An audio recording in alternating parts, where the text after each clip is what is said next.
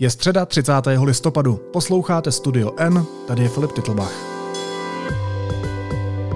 Dnes o pádu největšího českého kryptopříběhu.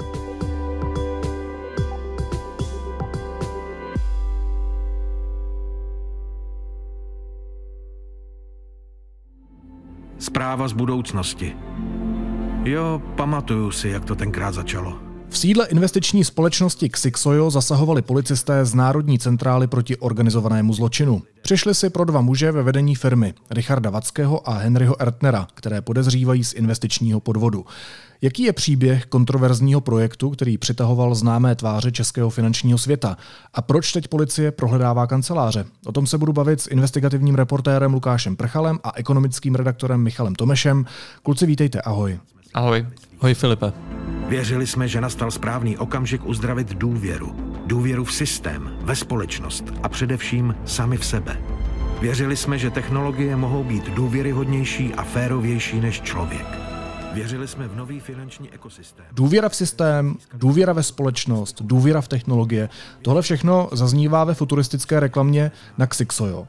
Mě by zajímalo, jakou důvěru ve vás vzbuzuje tenhle projekt. Řekneme, já byl jeden z těch, co věřili. Věřili v budoucnost. Ksiksojo, podílej se na budoucnosti. Tak my Ksiksojem jsme se zabývali už před několika měsíci. Vlastně teď to bude rok. S kolegou Honzou Úšelou jsme o tom napsali několik textů. Takže ty aktuální informace nebo to aktuální dění, o kterém pak asi bude mluvit Lukáš, tak mě nebo nás v ekonomické redakci úplně nepřekvapilo. Takže, že by to změnilo můj pohled nebo moji důvěru vůči Ksiksoju, to se úplně nedá říct. Kolem toho projektu byla od začátku jako obrovská spousta otazníků, spousta nevysvětlených postupů, nevysvětlených peněz, nevysvětlených technologií. Nebyli jsme samozřejmě jediní, kdo to popisoval. Tím příběhem firmy Ksiksojo se zabývala jako prakticky všechna mainstreamová média, což už je samotný důkaz toho, že možná tam není něco košer. Takže to je asi... Ona asi taky bude důležitá zmínka toho, že před rokem tu nedůvěru vůči Ksiksoju prohloubila, aspoň z toho mého pohledu, i Česká národní banka, která před investicemi do těch tokenů, do toho produktu Ksiksoja veřejně varovala a právě zmínila i společnost Ksiksojo, čímž vlastně jako tu nedůvěru prohloubila a ukázala na to, že tato společnost zřejmě nedělá všechno správně podle pravidel České národní banky. Je to tak. Ona, Česká národní banka, tenhle trh jako úplně nereguluje, ale tím, že sama vydala takovéhle vyjádření, tak to byl jako významný signál na to dávat si na to pozor, protože Česká národní banka zpravidla jako nejmenuje nebo tato vyjádření dává velmi opatrně. No, já jsem se na to důvěru ptal především Michala, protože ty, Lukáši, nedůvěřuješ nikomu, kromě svého psa, kterýho teď hladíš u toho rozhovoru, ale když ještě chvilku zůstanu u Michala, tak na co ta reklama, kterou jsem pouštěl v úvodu, odkazuje? Na čem vlastně Ksiksojo vydělává? Co je ten princip? Tak asi by bylo dobré to teda vzít úplně od začátku, kdy se podíváme na to, teda, co Ksiksojo je a co teda tam v současnosti tedy policii může přijít podezřelé. Ksiksojo je firma, která vznikla už před několika lety. Ten název je trochu podivný, ale odkazuje se na takovou jako, nebo na takový jako ezoterický background jejího zakladatele, pana Richarda Vackého, kdy Ksix je nějaký mužský princip, ojo je ženský princip. Buď je to takhle, nebo naopak, to už si nepamatuju. Ale Richard Vacké není jako v českém biznesu úplně neznámá postava. Dobrý den, jmenuji se Richard Vacké a jsem v představenstvu společnosti Ksiksojo a zároveň investor společnosti Ksiksojo. A dneska jsem vám sem přišel říct to, co vlastně Ksiksojo je, proč Ksiksojo vzniklo. Ukážu vám na konkrétním příkladě tu potřebu, kterou Ksiksojo uspokojuje.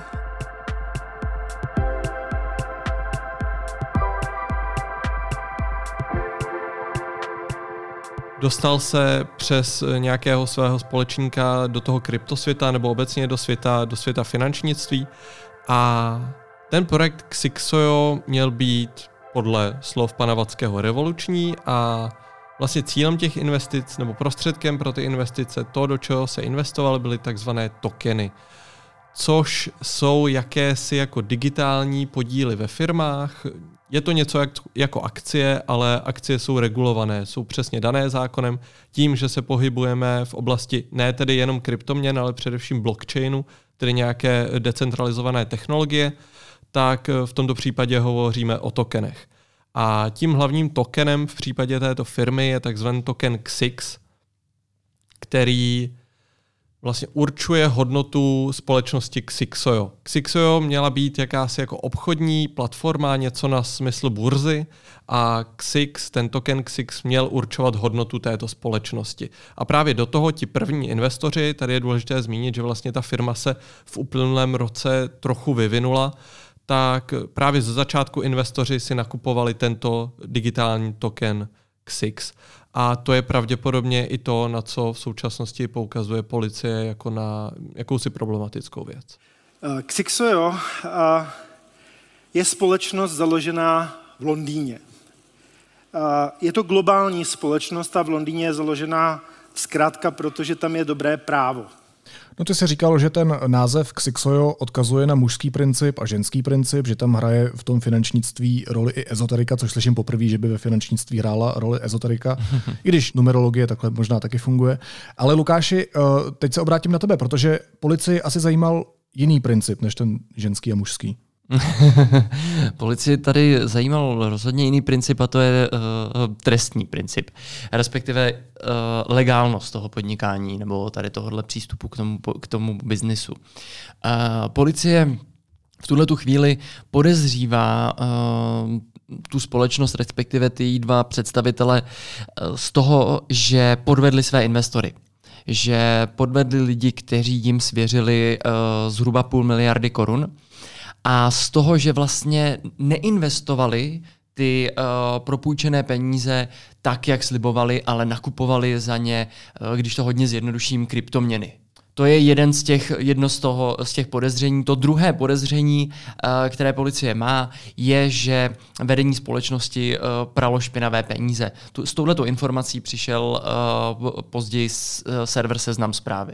A co je vlastně problematického na tom, že oni dostali za ty tokeny peníze a ty peníze potom investovali do kryptoměn? Co je na tom špatně? Proč to vyšetřuje policie? Když se vlastně podíváme na to, jak funguje akciový trh nebo obecně trh s nějakými podíly firem, tak ty nakoupíš podíl ve firmě z toho důvodu, že chceš buď nějakou dividendu, tedy nějakou pravidelnou výplatu, ale především u těch startupů nebo u těch mladých firm ty chceš, aby ta firma dál rostla, aby se její hodnota zvyšovala. To měl být princip té společnosti Ksiksojo, tedy že koupíš ten token a díky tomu ta firma bude mít dostatek prostředků na to, aby investovala do svýho růstu. Kdyby ty investoval do deníku N, tak pravděpodobně ta firma by měla ty peníze od tebe vzít a koupit za něj třeba nový redakční systém nebo najmout nové redaktory. Ale tohle se údajně v Ksiksojo nedělo. Firma neinvestovala ty peníze zpátky do svého provozu a místo toho je použila vlastně na úplně něco jiného. V tomhle případě se tedy hovoří o nákupu kryptoměn. Takže nejenom, že to je ezoterika svým způsobem, ale taky je to scam? To je asi na tom, jak to posoudí policie. My tady asi nemůžeme říct to definitivní stanovisko, jestli je to podvod nebo není podvod, nemáme všechny potřebné dokumenty, nevíme, jestli ta firma třeba vyplácela peníze za akcie, které ty jejich vlastníci zpátky prodali. Ale vlastně už od začátku, už když jsme se tím zabývali s kolegou v loňském roce, tak lidé, kteří pro Ksiksojo v minulosti pracovali, tak říkali, že to z jejich pohledu naplňuje nějaké parametry podvodu. A já když jsem se o tom dneska bavil s jedním člověkem, který pro Ksiksojo ještě v letošním roce pracoval, tak on mi řekl takovou perličku, a tedy, že ty, když jsi koupil tady ten token, tak na webových stránkách společnosti Ksiksojo jako držitel tokenu si viděl, jak hodnota toho tokenu roste. Ale byl to jako nepřetržitý, kontinuální růst směrem vzhůru, bez jakéhokoliv zakolísání. A ten člověk mi řekl, Když jsem se ho zeptal na to, čím vlastně byl ten růst daný, protože v té době ten token si nemohl prodat, mohl si ho koupit jenom od jedné firmy, neexistoval sekundární trh, takže vlastně nebylo jak cenu určovat, tak on mi řekl, že hodnotu toho tokenu si prostě pan Vacké zaklikl v počítači na rok dopředu, protože by se mu líbilo, aby hodnota toho podílu ve firmě rostla přesně tady tím tempem. A když jsem se ho teda zeptal, jak to jako fungovalo podrobně, tak mi prostě řekl, že vzal graf koruny a eura a takhle ho jenom o několik stupňů otočil, aby měl krásnou vzrůstající tendenci. To by se mi taky líbilo, kdyby to všechno jenom rostlo. Ale jinak se tě zeptám ještě na ten princip. Poslední otázka k tomu. Jako ekonomického novináře se tě zeptám, proč ty sám si neinvestoval do tokenů skrz Ksiksojo? Protože tam bylo obrovské množství nezodpovězených otázek a jedna z nich byla právě to, jak se určuje hodnota tohle jako naprosto uchvatného tokenu, podílu ve firmě. Já jako nepopírám, že za Ksiksojem je obrovské množství práce, což je, protože mimo jiné na té platformě v minulosti dělali i špičky české kryptoměnové scény a někteří z nich vlastně v té firmě působili až doteď, nebo působí i doteď, skutečně jako bedny na kryptoměny to jsou. Ale tam jde právě o to, jak je pak ten business model nastavený. A ve chvíli, kdy ty si máš něco koupit, nějaký podíl a nevíš, jak bys ho prodal a jediná možnost, jak ho prodat, je třeba zpátky té firmě za nějakou cenu, kterou oni si zase řeknou, tak to není volný trh, není to zároveň nějak smluvně nebo regulatorně podložený, nemůže se o nic opřít, takže nějaká ta smluvní strana nebo nějaká ta síla vyjednávací tam je naprosto nerovnoměrná, protože ty si koupíš něco, u čeho nemůžeš určit hodnotu nějak nezávisle a zároveň to nemůžeš prodat a zároveň nevíš, co se s těma penězma děje, jestli jsou skutečně investovaný dál. Lukáš, zpátky ještě k těm dvěma jménům, Richard Vacké a Henry Ertner. My jsme říkali, že si pro ně přišla policie. Mm-hmm. A mě zajímá, co bude teď. Oni jsou pořád zadržení? Čeká se na soud? Nebo na co se čeká? Tak oba dva byli včera zadrženi a policie prohledávala jak jejich domy, byty, tak i kanceláře právě ve společnosti Ksiksojo v pražské Libni, myslím, že jsou ty kanceláře, a zabavovala tam dokumenty a vyslýchala jak tuhletu dvojici, tak i další zaměstnance společnosti nebo jejich představitele.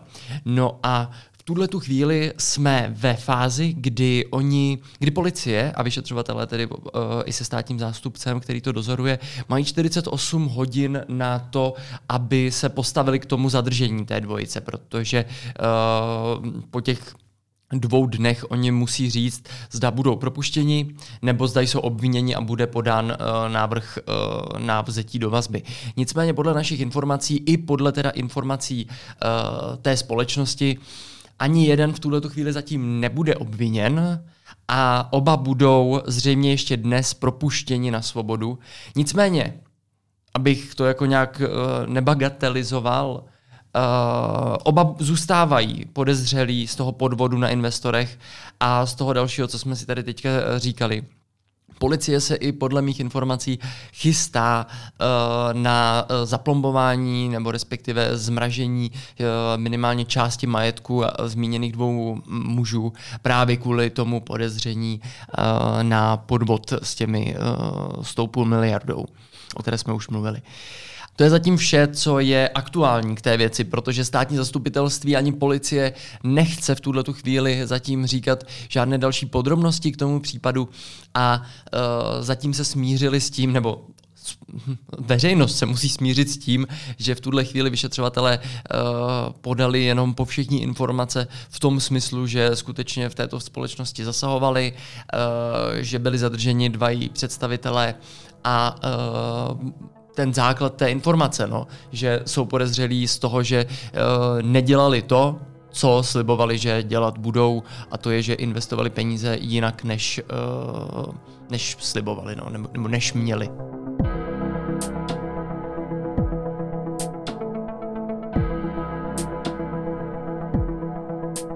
No ale Ksiksojo tvrdí, že policie nepochopila její biznis, že nepochopila ten model, ten princip jejího podnikání.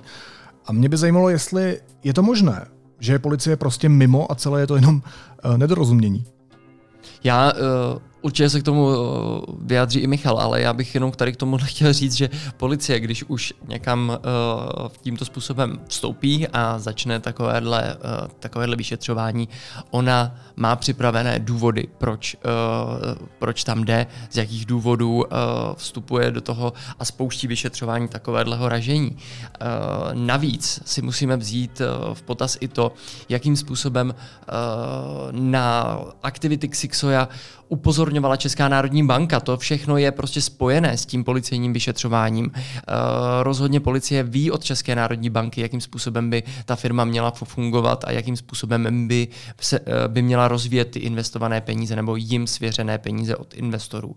Takže já bych se zatím soustředil na to, že policie má nějaké podezření, které oficiálně oznámila, že prověřuje. Máme nějaké vyjádření České národní banky a máme oproti tomu tvrzení společnosti Ksiksojo, která se brání, respektive vysvětluje situaci svým věřitelům, respektive investorům.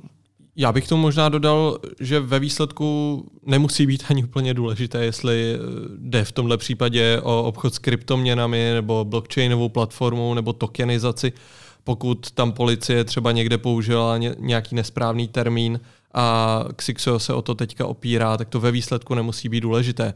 Tam prostě klíčové je, že i ta firma ze strany svých nějakých spolupracovníků byla upozorňována na to, že ten biznis, jak teďka funguje a nehledě na to, s čím obchodují, tak prostě ten princip naplňuje nějaké znaky Ponziho schématu, tedy takzvané pyramidové hry, kdy proto, aby ta vaše investiční společnost fungovala, tak musíte od investorů získávat stále více a více peněz, abyste mohli vyplácet ty, kteří z toho biznisu nebo kteří si tu svoji odměnu chtějí vybrat. A to je samozřejmě nelegální činnost, je to podvodné jednání a tam teď záleží na policii, jestli oni tam tady ty parametry v tomhle shledají nebo ne. Teď ještě k tomu, proč to bylo tak úspěšné, nebo proč se to přinejmenším tvářilo, jakože to je úspěšné. Kolem toho projektu se začala ochomítat i docela velká jména českého finančnictví. Vzpomínám si na Radovana Vávru, hvězdu podcastu Seznam zpráv ve Vatě, kdy s ním právě Seznam kvůli jeho spojení s Ksiksojo ukončil spolupráci. Seznam zprávy uvádí ve Vatě. Novinářka Markéta Bidrmanová a investor Radovan Vávra ve společném podcastu Nejen o penězích. Ve Vatě, vaše investiční KPZ-ka.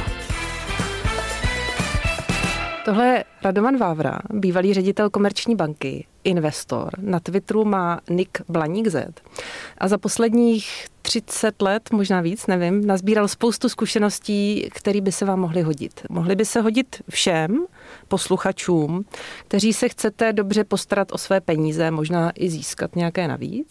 Z toho projektu mimochodem zmizela třeba i bankovní identita, za kterou stojí přední české banky. Proč se tím nechala uchvátit takhle výrazná jména a takhle solidní firmy? Tam je, jak už jsem zmiňoval, asi důležitý se podívat na to, že ten projekt vzniknul v nějaký dynamice a ne úplně od začátku měl mít takovouhle podobu, jakou na začátku měl. Když to shrnu, tak vlastně původně Richard Vacký je povoláním galerista, ale později figuroval ve finanční společnosti Manipolo, což je firma, kterou využívali třeba Rusové žijící v Evropě na posílání hotovosti do své domoviny.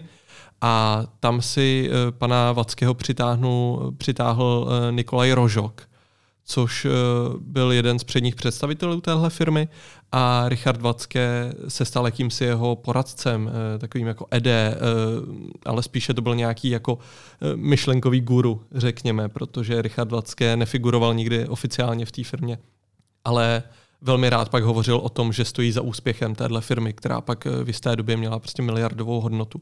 A právě s Nikolajem Rožokem oni se později domluvili, že vytvoří něco na princip Ksiksoja a skutečně to ze začátku i vzniklo. Ale později mezi těmito dvěma došlo k velkým sporům. Důvodem byla asi taková jako odlišná nátura těch lidí, zatímco pan Rožok byl mezi zaměstnanci velmi oblíbený a měl takový jako tah na branku, tak Richard Vacký, jak ho popisovali jeho bývalí kolegové, tak o něm mluvili jako o jakémsi megalomanovi, který se nechoval ke svým zaměstnancům úplně hezky a měl taková jako nesplnitelná přání. Takže tam došlo k tomuhle rozkolu. Mezitím ta firma uspořádala obrovskou megalomanskou kryptokonferenci, na kterou se prodaly asi jenom 4 vstupenky. A takže většinu těch vstupenek oni museli dát zadarmo a v důsledku toho vznikly té firmě první dluhy, kdy nebyla schopná si zaplatit za catering a za podobné služby, ale na tu akci se podařilo přitáhnout významná jména české biznesové scény.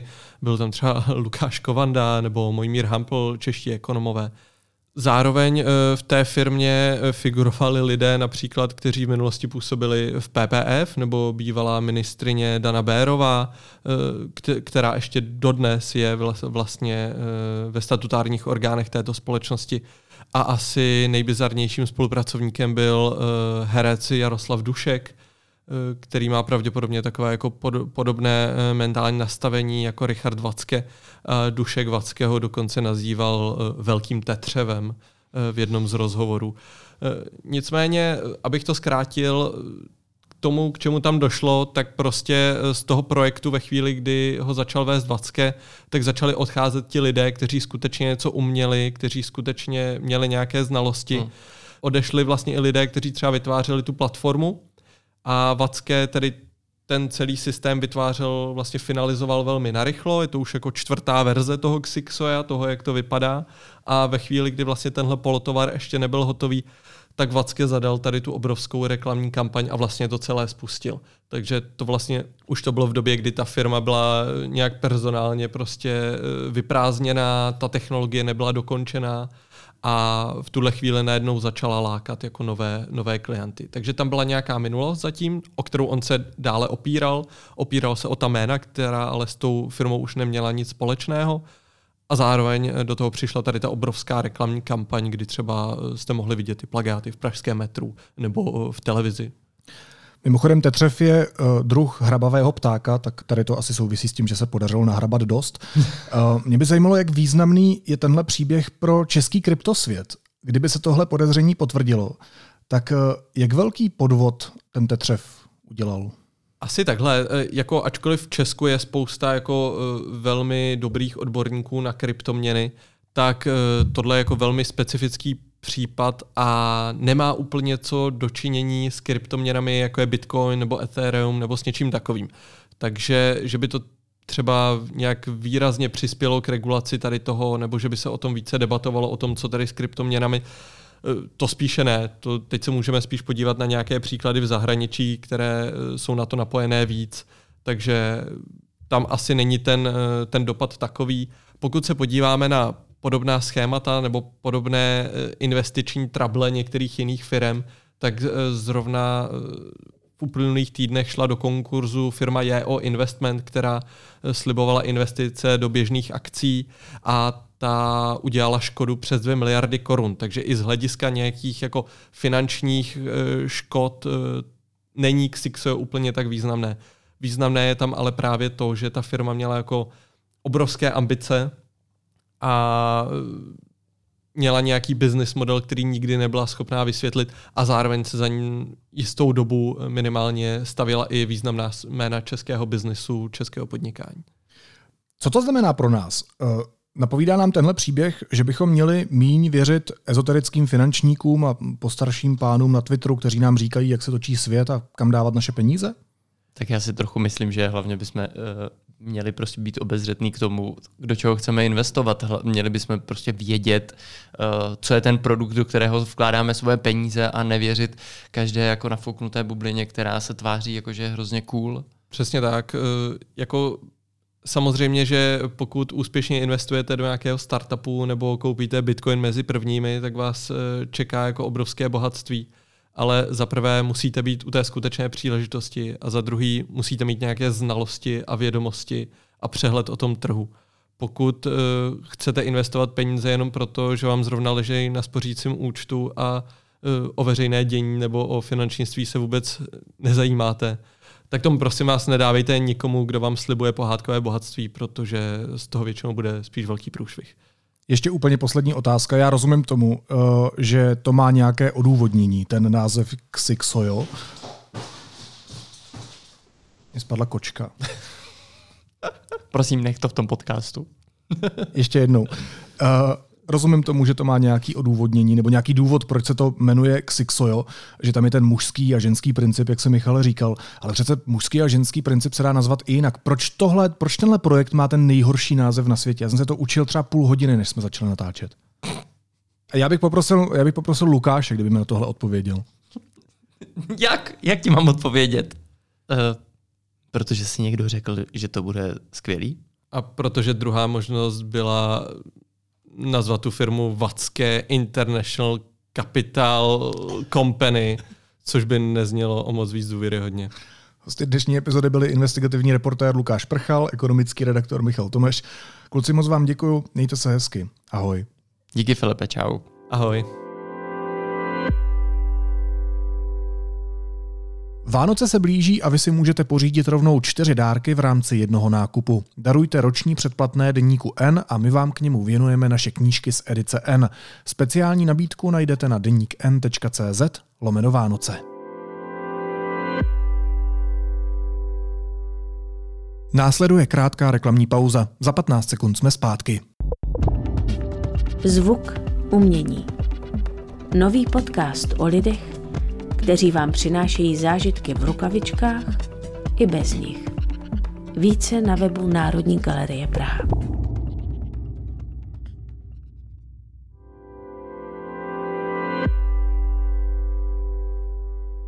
A teď už jsou na řadě zprávy, které by vás dneska neměly minout.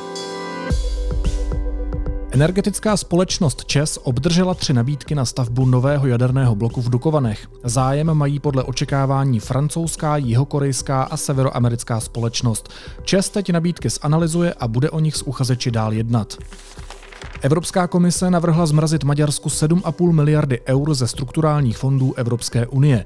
Důvodem jsou trvající nedostatky v boji s korupcí a při kontrole veřejných zakázek. Zároveň komise schválila maďarský plán obnovy, výplatu peněz ale podmínila reformami.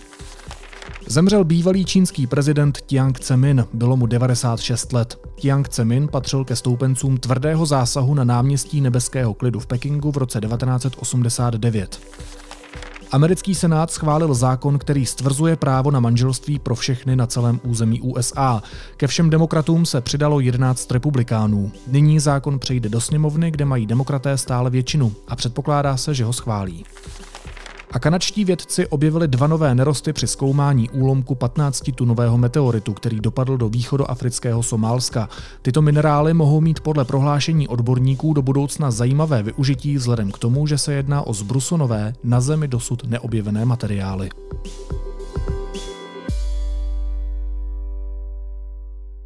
A na závěr ještě jízlivá poznámka. Co bylo za hradním zbližováním s Katarem? Deník N zjistil, že za celým příběhem stojí kancléřův známí z vymahačského biznisu a nově vzniklá poradenská firma, která bude z uzavřených obchodů profitovat. A provize půjdou do kapsy právě i Minářovu známému. Nebuďte proto překvapeni, až se ve finále právě probíhajícího šampionátu v Kataru objeví fotbalový klub Osvětimany. Naslyšenou zítra.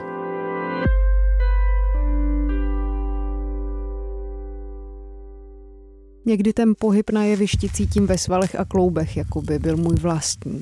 Jako bych vykonávala pohyby, které přesahují možnosti mého vlastního těla. Někdy je to jízda. Stojím hlavou dolů, dýchám a balancuju nebo se odevzdám rytmu. Říká se tomu prý kinestetická empatie a mají to třeba v Ponci na Žižkově. Ponec, divadlo pro tanec. Taneční program pro dospělé, děti, rodiny všech barev, seniory a seniorky i lidi prchající před válkou hledejte na www.divadloponec.cz.